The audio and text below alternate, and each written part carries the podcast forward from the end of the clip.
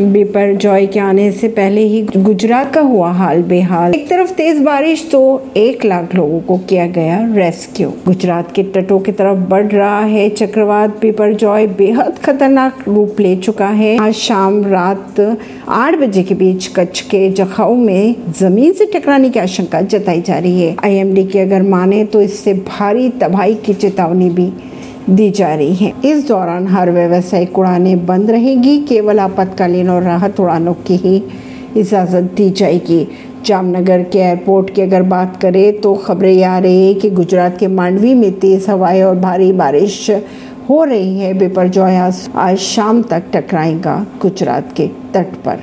टकराने से पहले ही गुजरात में पेपर जॉय की स्थिति बेहद खराब हो चुकी है। यहाँ भारी बारिश हो रही है, इससे बाढ़ आने का खतरा बढ़ता जा रहा है। हालाँकि तेज हवाएँ भी चल रही है। आईएमडी के अनुसार लगातार तूफ़ान की चेतावनी भी वक्त वक्त पर दी जा रही है। गुजरात के जूनागढ़ की अगर बात करें तो ज़िले में चक्रवात बेपर जॉय के प्रभाव के कारण समुद्र में ऊँची ऊँची लहरें उठ रही हैं। तटों के किनारे स्थित घरों में समुद्र का पानी भी घुस चुका है। ऐसी ही खबरों को जानने के लिए जुड़े रहिए जनता श्रेष्ठता पॉडकास्ट से परवीन सिंह नई दिल्ली से